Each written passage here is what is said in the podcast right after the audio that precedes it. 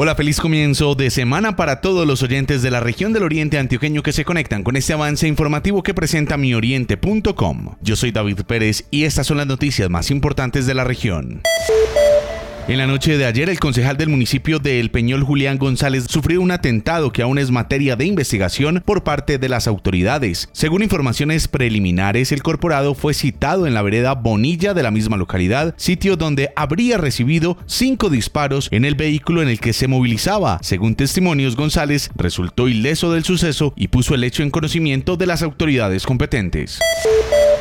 Confirmado, Antioquia tiene nuevas medidas restrictivas. Luis Fernando Suárez, gobernador encargado de los antioqueños. Toque de queda en todo el departamento de Antioquia todos los días, de 8 de la noche a 5 de la mañana, desde lunes y hasta el próximo jueves. En esos mismos horarios, en todo el departamento, ley seca. Toque de queda por la vida continuo, desde el próximo jueves a las 8 de la noche hasta el lunes 19 a las 5 de la mañana continuo en todo el departamento.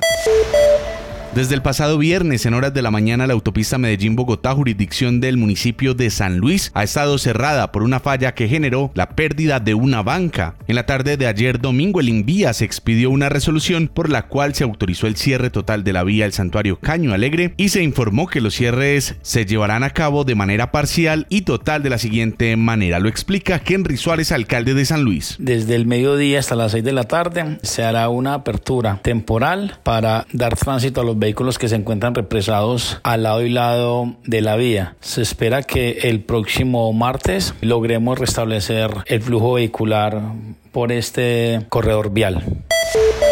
Desde el oriente antioqueño es noticia que ayer domingo Águilas Doradas tuvo que jugar ante Boyacá Chico con siete jugadores en el estadio Alberto Grisales de Río Negro debido a que 16 futbolistas dieron positivo por COVID-19 y seis más se encontraban lesionados. Incluso el arquero suplente Juan David Valencia tuvo que jugar como defensor central. Al minuto 78 cuando el partido estaba 3-0 a favor del equipo de Tunja, un futbolista de Águilas Doradas tuvo que salir lesionado y de esa manera concluyó un compromiso que pasará a la historia por lo atípico.